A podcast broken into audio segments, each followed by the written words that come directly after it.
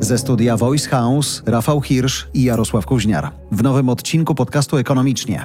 Mieszkanie to jest towar, czy to jest, jak ty to mówisz ładnie? Prawo. Prawo. To nie ja mówię, tak politycy mówią. Dlaczego to ma być moje prawem, prawo? A nie towarem? Nie, bo najgłupsze w tym stwierdzeniu jest to, że przeciwstawiasz sobie rzeczy, które nie muszą się wykluczać. Oczywiście, że ludzie mają prawo do tego, żeby mieć gdzie mieszkać. Mamy XXI wiek i nie powinniśmy mieszkać pod mostem, więc każdy ma prawo do mieszkania, ale to nie zmienia faktu, że jak najbardziej jest to towar, który ma swoją cenę. Zapraszam do audycji, do oceny i do dyskusji.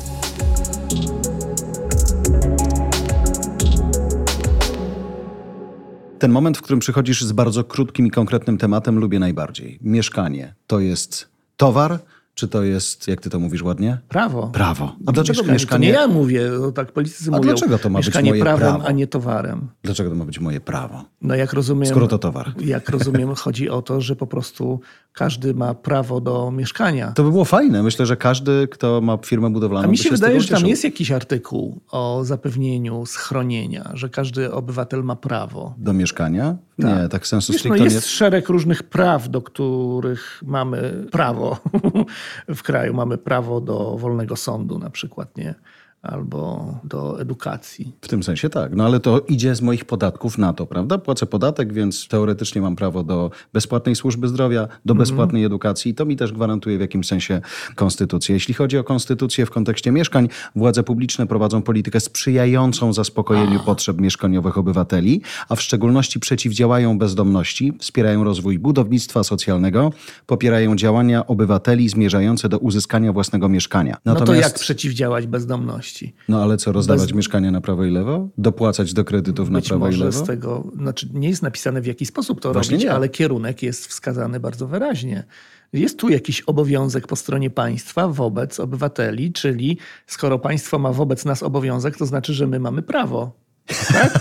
Czyli to nie jest ekonomicznie, tylko filozoficznie. Filozoficznie, politycznie, tak, jak najbardziej. No i politycy pewnie w ten sposób twórczo interpretują ten zapis, że mieszkanie jest prawem. Mamy prawo do tego, żeby mieć mieszkania, bo państwo musi walczyć z bezdomnością. My to jak nie będziemy mieć mieszkania... w czasie kampanii wyborczej. Natomiast gdybyśmy popatrzyli sobie na cały rynek mieszkaniowy, no to nie ma tak, że ja jestem firmą budowlaną, buduję dlatego, że państwo musi dowieść mieszkania swoim obywatelom, musi im rozdać, bo ma obowiązek wynikający. No obowiązek, żeby robić wszystko, żeby ludzie mieli gdzie mieszkać. Ale jaką drogą ty tam doprowadzisz tych ludzi do mieszkania, to jest zupełnie co innego, nie? Oczywiście tak, skala problemu jest inna, bo wiesz, bo jak patrzysz na te wszystkie podstawówki, które są w Polsce, to kto je wybudował? One się nie wzięły, nie wyrosły same z ziemi. Państwo je pewnie budowało, w większości w PRL. Legendarne 50-latki między innymi. No właśnie. Tyle, że jak masz osiedle, na którym mieszka, nie wiem, kilka tysięcy ludzi, to tam wystarczy jedna podstawówka. Natomiast mieszkań tam potrzeba zdecydowanie więcej niż jedno, więc skala problemu tu jest zdecydowanie duża. Pojawiały się takie pomysły, dlaczego właśnie państwo nie weźmie i nie zbuduje tych wszystkich mieszkań. Oczywiście nie, że powoła fizycznie, polski holding ale po prostu, budownictwa mieszkania. Tak by się pewnie nazywał. Po prostu sfinansuje budowę, tak? Czyli zamówi u deweloperów. Coś, z czego troszeczkę się nabijałeś przed chwilą, ale de facto... wybrać deweloperów? Przecież to są prywatne spółki. Nie no, robisz przetarg tak samo jak budujesz autostradę. No, wystawiasz zamówienie i mówisz, my tutaj chcemy mieć autostradę z Warszawy do Krakowa, proszę się zgłaszać, ten kto przedstawi najlepszą ofertę dostanie kontrakt, zbuduje autostradę. Cena czyni cuda, zwykle w takich przetargach tego bym się bał, nie wiem czy dobrze by mi się mieszkało w takim budynku. To jest inna kwestia, w każdym razie autostrada kosztuje tam kilka albo kilkanaście miliardów złotych, w zależności od tego jak długa. I są też pomysły, żeby z mieszkaniami je robić tak samo, czyli po prostu niech państwo zamówi u deweloperów, niech w ramach konkursu wybierze tych deweloperów, i niech oni to zbudują i na końcu państwo im za to zapłaci i już. Tylko, że jakby policzyć, ile potrzeba jest mieszkań w Polsce teraz. Wiesz, ile jest potrzeba mieszkań? Moja głowa tego nie ogarnia. Moja też tego za bardzo nie ogarnia, ale załóżmy, że 1 milion jest potrzebny. Niech będzie, rozdajmy. Myślę, że to jest prawdopodobne, nie? 1 milion mieszkań. Takie fajne, chwytliwe. Piękne. Wybudujemy 1 milion mieszkań. Tak. Ile kosztuje mieszkanie? Średnio. Ile kosztuje mieszkanie? No myślę, że to... ja znam warszawskie ceny, no dobrze by 500 było. 500 tysięcy. Tak, powiedzmy, że 500 tysięcy. Ja tak uśredniam na cały kraj, nie myślę Warszawą. Niech będzie. No to jak uśredniłeś, to myślę, że i tak dużo, ale przy dzisiejszych cenach to może rzeczywiście nie jest dużo, ale powiedzmy, że pół. No właśnie i to jest właśnie problem, że budowanie mieszkań przez państwo, tak jak sobie niektórzy by to wyobrażali, jest znacznie, znacznie droższą imprezą niż budowanie autostrad na przykład albo innych rzeczy, które państwo faktycznie buduje. bo tutaj jak pomnożysz 1 000 000 przez 500 000, to... Wychodzi 5E11. Czyli wybudowanie 1 000 000 mieszkań za 500 000 kosztuje 500 miliardów złotych. Cała rezerwa NBP. Tak, no właśnie, mniej więcej. Albo 1/6 PKB Polski, niech czyli będzie. Tam kilkanaście procent PKB. Ale zobacz, tylko mówimy o cenach rynkowych, ale gdybym był takim państwem i przyszedł do deweloperów, rozpisał przetarg, no to oni musieliby zejść z ceny, bo ja kupuję od nich hurtowo, więc to nie jest tak, że oni mogą, wiesz, na każdym, musieliby z marży zejść bardzo. Rozmawiamy teraz o scenariuszu, który jest absolutnie science fiction i... Ale zobacz, idealny dla deweloperów. Gdyby po rynkowych cenach państwo kupowało od nich taką liczbę mieszkań, kurczę. Znaczy przede wszystkim państwo w tym momencie jest w stanie wymieść wszystkich innych z rynku, bo po stronie deweloperów nie ma już mocy przerobowych, żeby budować dla kogokolwiek innego mieszkania, więc wszyscy w kraju budują dla państwa. Jest jeden odbiorca tak naprawdę. Po drugie, jest absolutny przewrót i rewolucja na rynku wszelkich materiałów budowlanych. Też. To wszystko ci drożeje o kilkadziesiąt procent natychmiast, ale też... bo jak zrobisz takie zamówienie, to rozpoczynasz budowę 1 000 000 mieszkań jednocześnie, chyba że to będziesz rozpisywał w czasie, ale jak rozpiszesz w czasie, to się już politycznie robi mało atrakcyjne, nie? Dlaczego oni mieliby otwierać te mieszkania, z którymi my zaczęliśmy? Kto dostanie najpierw, a kto dostanie później. Chyba że wiesz. Wszystkie naraz. Ale budować. Zobacz, gdyby to tak zrobić, słuchaj, zagłosujesz na mnie przez najbliższe 4, czyli 12 lat masz spokój, nie? Ludzie co 4 lata idą, głosują na ciebie, bo obiecali ci mieszkanie. Bo już jest stan surowy. W pierwszej kadencji stan surowy. Nie, garaż już jest w pierwszej kadencji, nie? Budujemy dalej, ciągniemy do kolejnego piętra. A jak po 12 latach ci się nie znudziła władza, myślisz sobie, postawimy większy ten budynek, więc nie kończymy go, idziemy w górę. Na nas, dobudujemy ci piętro. Dokładnie tak. Nie? Albo będziesz miał darmowe miejsce parkingowe z widokiem na kuchnię. Tak, więc od tej strony moim zdaniem to jest absolutnie niewykonalne, bo to po prostu kosztuje za dużo pieniędzy. Ten temat zawsze po prostu, jak idzie kampania wyborcza, zawsze działa. No tak. Zawsze kusi, bo to jest jednak, wydaje się, bardzo fundamentalne. Bo to jest namacalny problem jednak, tak? Bardzo dużo ludzi ma problem z tym, że nie ma gdzie mieszkać. Co więcej, zauważyłem, że tacy młodzi politycy, młodsi ode mnie, zwłaszcza ci po bardziej lewicowej stronie rynku politycznego, bo generalnie te postulaty są takie bardziej lewicowe. Oni, zauważyłem parę razy, tworzą taką narrację, że dzisiaj pod tym względem jest gorzej niż w PRL-u na przykład. To znaczy, że nie znają historii PRL-u, bo nie jest gorzej. Natomiast zawsze to był problem. I to jest cały czas jeden z najważniejszych problemów w zwykłym, prywatnym życiu zwykłych osób w Polsce, tak? Więc rozumiem, że jak jesteś politykiem i chcesz wygrać wybory, to musisz wymyślać takie pomysły, że rozwiążesz ludziom jakieś ich faktyczne problemy, nie? Tak, choć myślę, że to też jest tak, że zakładam dzisiaj, tak jak powiedziałeś, rynku politycznego i to mi się spodobało, dlatego, że to jest, jakby nie było, też jakiś rodzaj biznesu ta polityka, nie? I oczywiście, że jeżeli wiemy, że potrzebujemy dotrzeć do tej grupy docelowej, potrzebujemy tyle i tyle głosów, żeby uzyskać taki i taki wynik, no to dobieramy sobie do tego, mówię, bo czuję i przez lata doświadczałem, że to jakby te argumenty są bardzo cyniczne czasami. Nie? Jakby szukamy celu, żeby wygrać wybory, więc mieszkania jak najbardziej, coś fundamentalnego, coś dającego bezpieczeństwo. To my, państwo, damy ci poczucie bezpieczeństwa. To my damy ci klucze do twojego I dzisiaj, patrząc po wszystkich właściwie, niezależnie od tego, czy oni są na prawo, na lewo, czy w centrum, to oni to M jakoś tam rysują. Jak nie zbudujemy, to przynajmniej zdejmiemy ci z głowy kłopot, żebyś spłacał niższą ratę. I tutaj ta licytacja na to, jak niska to będzie rata, też trwa. I tak, i właśnie idziemy w tę stronę. Sensie. I to jest też w jakimś sensie cały czas to plusowanie wszystkiego, prawda? Czyli damy ci 500 plus, będziesz miał na coś tam. Damy ci 1000 plus, będziesz miał na coś. Damy ci seniora plus, będziesz miał na coś. Damy ci mieszkanie plus, będziesz miał na coś. To się często kończy tylko na obiecaniu, bo potem już jest po wyborach i przestajemy o tym myśleć. Albo zaczynamy liczyć i widzimy, że nas kompletnie na to nie stać, żeby dokładać, bo ten plus oznacza nic innego, tylko wyjęcie z budżetu i włożenie do czyjejś kieszeni, nie? No tak, natomiast budowanie tych mieszkań też oznaczałoby wyjmowanie tych pieniędzy z budżetu, prawda? I budowanie za to mieszkań. Natomiast no, taka strategia, że właśnie będziemy zamiast budować ludziom mieszkania, będziemy im dawać pieniądze na to, żeby sobie sami zbudowali mieszkania, jest fajniejsza od strony polityka, bo wyobraź sobie taką sytuację, że ktoś jednak oszalał kompletnie i postanowił faktycznie wybudować 1 000 000 mieszkań za pieniądze publiczne i robi to i tam ludzie się wprowadzają i on wygrywa wybory, super, po czym na przykład te mieszkania zaczynają się psuć. To są jakieś awarie, nie możesz tego wykluczyć, to zawsze się może zdarzyć. Wspólnota mieszkaniowa, członków 40 milionów członków. I nagle się okazuje, że ci wszyscy ludzie zaczynają psioczyć i mają do tego powód. na rząd, nie dlatego, że źle rządzi, że ale coś tam zrobił, tylko dlatego, że zbudował mieszkanie, które się popsuło właśnie. Tak. Więc to jest dodatkowo bardzo ryzykowna sytuacja. Bezpieczniej jest po prostu dawać ludziom pieniądze i to robi rząd PiS-u. A z tego, co mówi Platforma Obywatelska, to ona chce jeszcze bardziej iść w tą stronę, czyli dać ludziom nawet jeszcze więcej pieniędzy. I to jest bardzo duży problem właśnie na rynku i jedna z głównych przyczyn, dlaczego mieszkania są takie drogie. Cena dobra, cena towaru, bo już mówiliśmy o tym, że mieszkanie być może jest prawem, z pewnością jest towarem. Cena towaru zależy od popytu i podaży. Jak duży jest popyt, zależy od tego, jak dużo ludzie mają pieniędzy. Jak dodasz ludziom pieniędzy w celach mieszkaniowych, to siłą rzeczy zwiększasz popyt na mieszkania. Jak zwiększasz popyt, to cena rośnie. Więc starasz się rozwiązać problem pod tytułem mieszkania są trudno dostępne, bo są za drogie i rozwiązujesz ten problem metodami, przez które te mieszkania robią się jeszcze droższe. Czyli na końcu jest gorzej niż na początku. I to jest ta sytuacja, którą obserwujemy w Polsce od wielu lat, bo takich programów było już w historii bardzo dużo i ciągle pojawiają się nowe i one różnią się między sobą, ale zawsze chodzi o to samo, żeby dołożyć pieniędzy tym, którzy chcą kupić mieszkanie. Tymczasem jakby naprawdę chcieć rozwiązać problem tego, że jest za mało mieszkań i są trudno dostępne, to powinno się ten problem rozwiązać od strony podażowej, a nie popytowej, czyli zamiast nakręcać popyt, powinno się nakręcić podaż.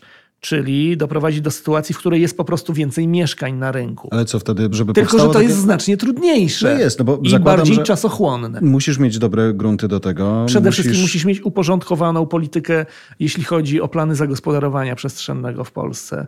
I to jest wszystko rzecz, która jest na poziomie gmin i miast. A tutaj jest bałagan, tak naprawdę. Współpraca między władzą centralną a lokalną, wiemy jak wygląda aktualnie, to też myślę byłoby nie do udźwignięcia, nie do ogarnięcia. Możesz sobie wyobrazić sytuację, że rząd tupie nogą i robi to za samorządy, ale wtedy masz uzasadniony zupełnie hałas w kraju, że rząd likwiduje samorządność. Tak. Tego nie powinno się zdejmować z samorządów. Samorządy powinny być na tyle mądre i dojrzałe, te społeczności lokalne, że same powinny się w tej sprawie dogadywać. Jakoś nie są w stanie tego zrobić od wielu lat w Polsce. To jest część problemu. To się potem odbija właśnie na cenach nieruchomości.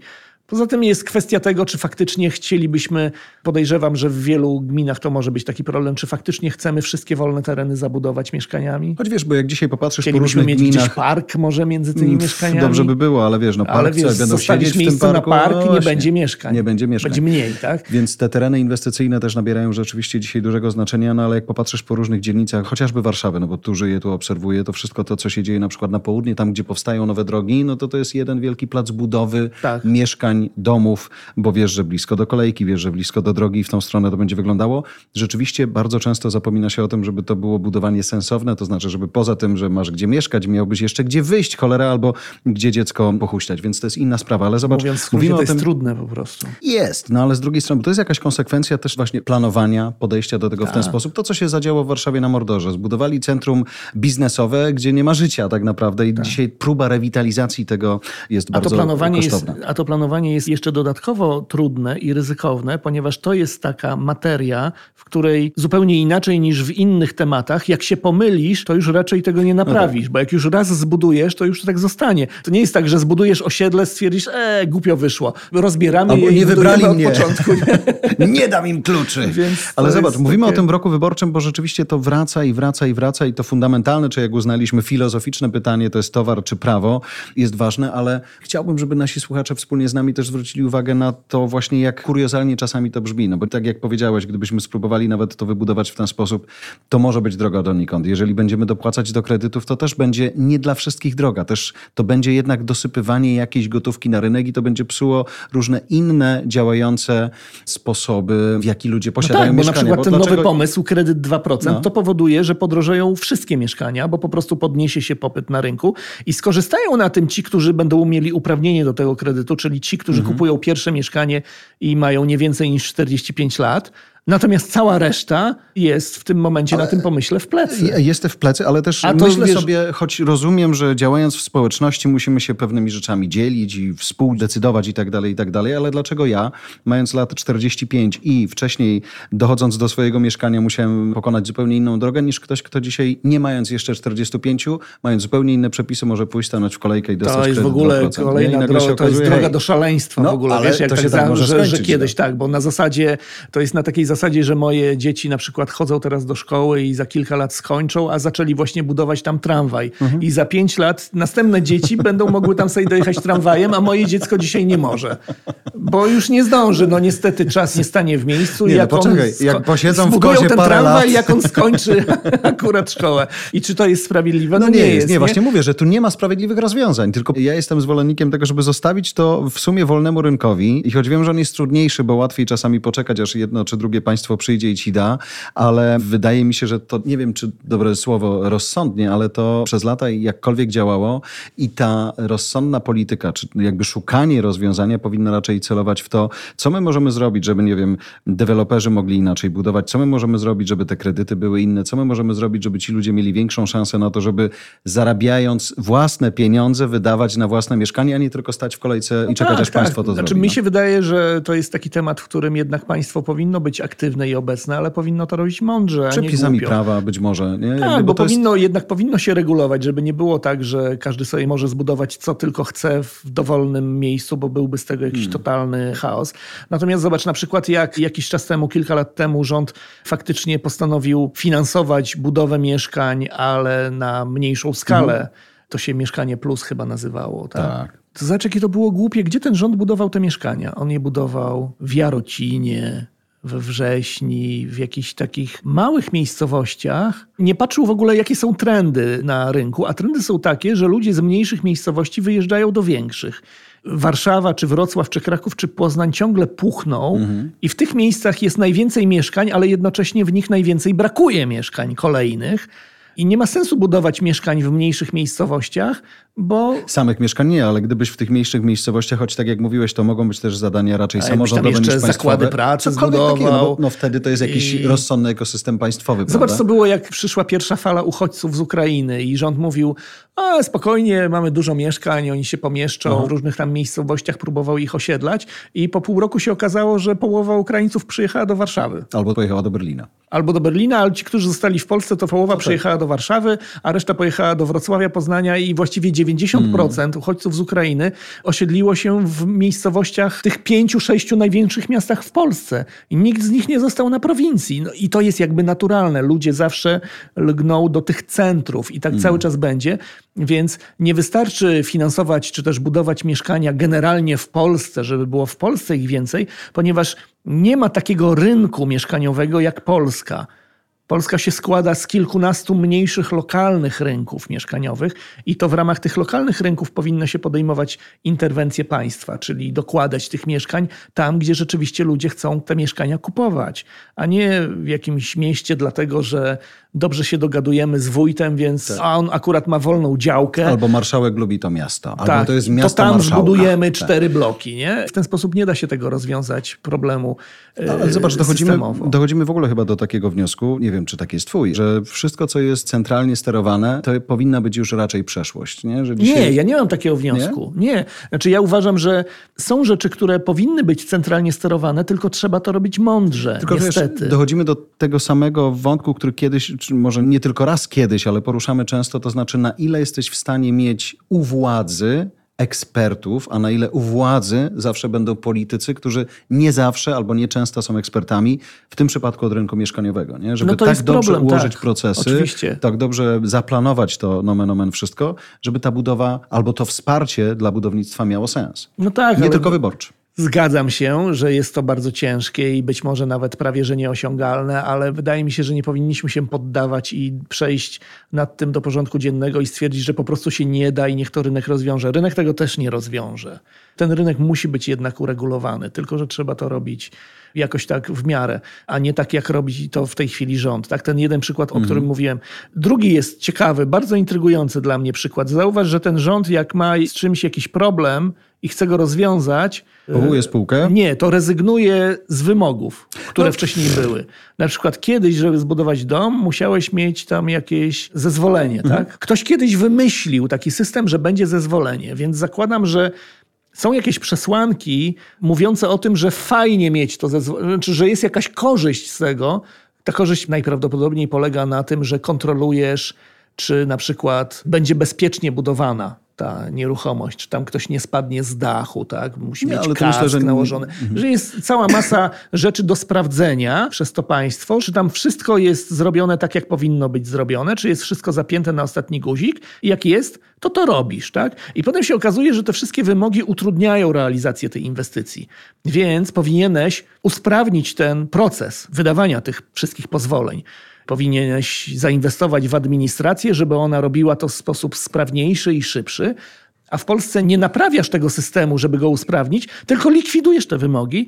Efekt jest taki, że właśnie idziemy w stronę takiej troszeczkę większej, wolnej Amerykanki, ale tak naprawdę podejrzewam, że za jakiś czas może być przez to więcej problemów, a nie mniej, więc ten kierunek w stronę zmniejszania regulacji moim zdaniem nie przyniesie tutaj efektu. Niestety w tym przypadku nie ma prostych rozwiązań, nie ma szybkich rozwiązań, tylko są same trudne i trzeba to umieć robić. W Polsce jak do tej pory chyba nie było takich polityków, którzy by to potrafili robić i potrafili wprowadzić takie regulacje, które rzeczywiście coś by poprawiały. Chyba wolę te odcinki, kiedy dyskutujemy o matematyce, czyli jesteśmy bliżej ekonomii niż filozofii i polityki, bo tak naprawdę zawsze w tych drugich tematach dochodzimy do takiego wniosku, że potrzebna jest do tego wiedza, potrzebni są do tego eksperci i nie ma tutaj jasnego rozwiązania. W matematyce raczej 2 + 2 = 4. Dobrze, jeśli chodzi o matematykę, co zrobić, żeby mieszkania nie były aż tak bardzo drogie na rynku? Powinno ich być dostatecznie dużo i zwiększyć podaż, ale to jest trudne i czasochłonne.